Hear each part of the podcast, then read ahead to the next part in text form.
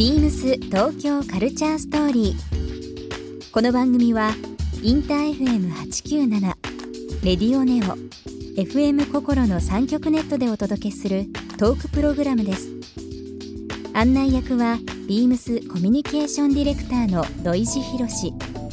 今週のゲストは福田晴美ですライフスタイルストアやホテルのブランディング企業のプロデュースなどを手掛ける福田さん。ビームスとは2018年に福田さんの地元北海道の新たな魅力を紹介するイベント。ウルトラノース大北海道展でタッグを組むなどご自身ならではの視点や価値を大事にされています。そんな福田さんにこれまでの経歴やお仕事へのアイディアの生かし方今ハマっているものなどさまざまなお話を伺います。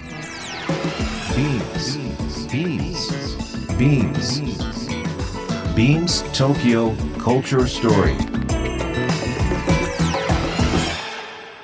Beams Tokyo Culture Story. This program is brought to you by Beams.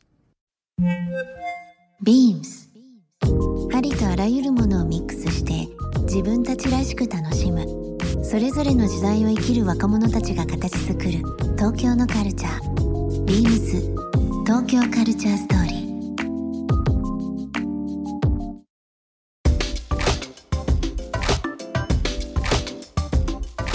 まあでも本当に福田さんは、あのブランブランディングディレクターという部分で僕結構印象的だったのがですね、最近だと、えー北海道十勝地方にある大樹町ですね、の方であれは何て言いましょうかね。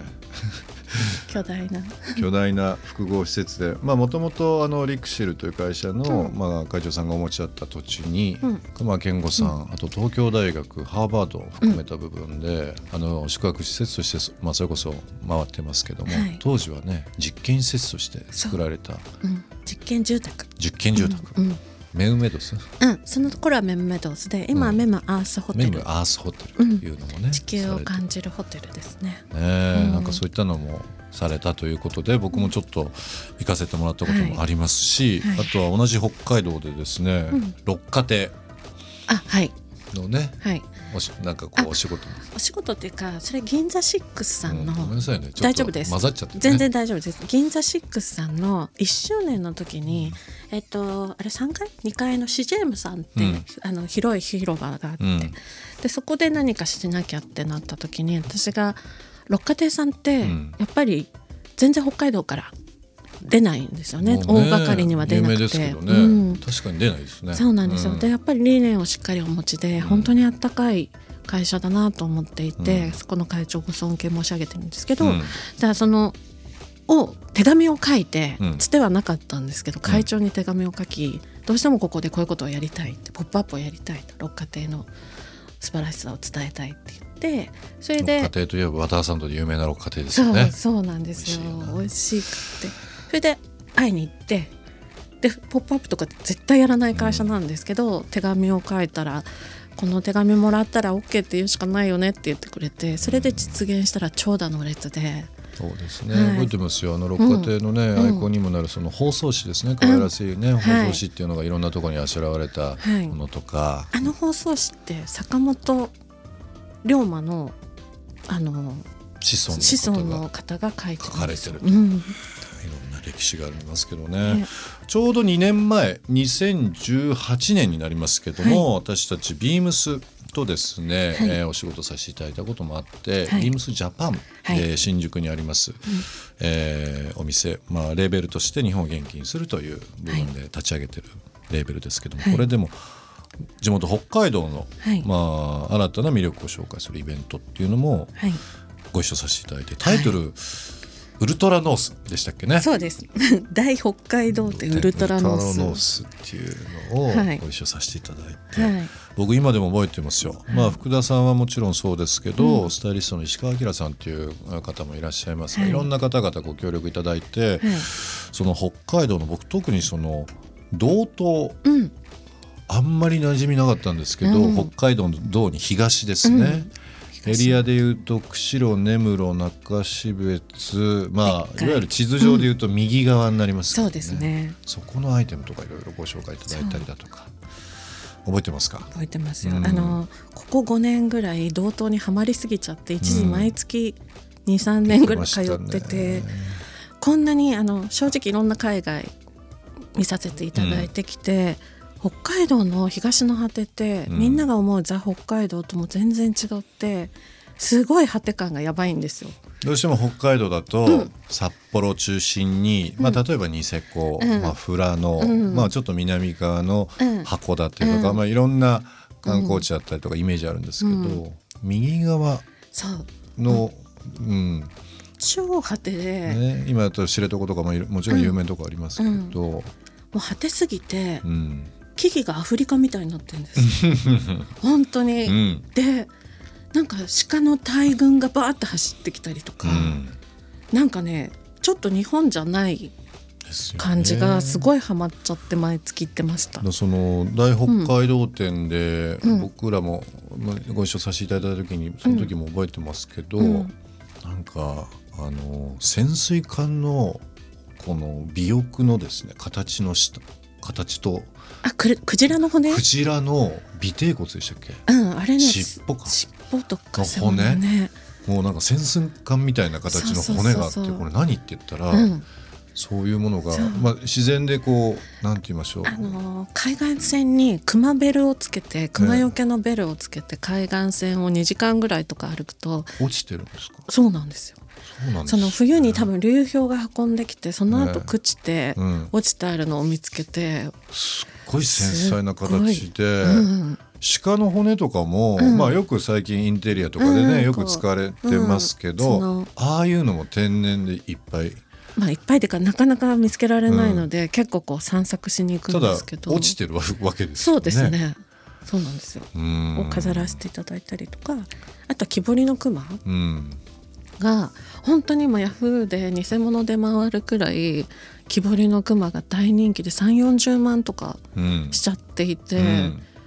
でその熊の魅力とか歴史を調べていくと結構こう徳川幕府みたいな明治維新とかになってきて、うんうん広瀬さん。も歴史大好きな歴史大好きだと思うんですけど歴史からいくと超面白くてで木彫りの熊にすごいハマってっていうのはあります。そうですよね、はい。もうなんかあの木彫りの熊とか、うん。まあ、そういったものってまあ昔からあるんですけど、うん。まあ、鮭をねこう、うん。口で加えてっていうの鮭熊。が鮭熊あるんですけど、あの鮭がないバージョンで実はこの年代によって形が違ったりフォルムが違ったりとかそうなんですよ。ね。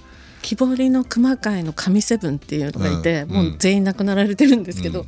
そこの中の柴崎さん柴崎茂一さんっていう人のは多分一番今高いんだと思うんですが、それを45年前に手に入れてうん1体だけ本物を、うん。で一刀彫りみたいなの、うん。でバーナード・リーチも持ってたっていううん記述を数年前に見つかったりとかしていて、えー。バーナード・リーチといえばもう日本のこの戦後以降の日本の民芸界を牽引された、まあうん。バーナード・リーチ河合勘次郎、うん。まあ、浜田。柳、うんまあ、浜田庄司、うん。いろいろありますけどね、うん。そういった方もお持ちだった。そうらしいです。もの、い、や僕あの何よりも福田さんがそういう北海道を紹介される時に、うん。知らない北海道っていうのは分かりやすく、ん。すごくこう商品を通じてとあか本何かストーリーを通じて、うん。あ行ってみようっていう気持ちにね今まで北海道って選択肢の中ではありますよ、うん。ありますけど、うん。道東っていうのはあんまりこう自分の中でなかったんで、うん。根室とかの、ね、カニとか、ねうん。ウニとかそういうイメージとかねすよね。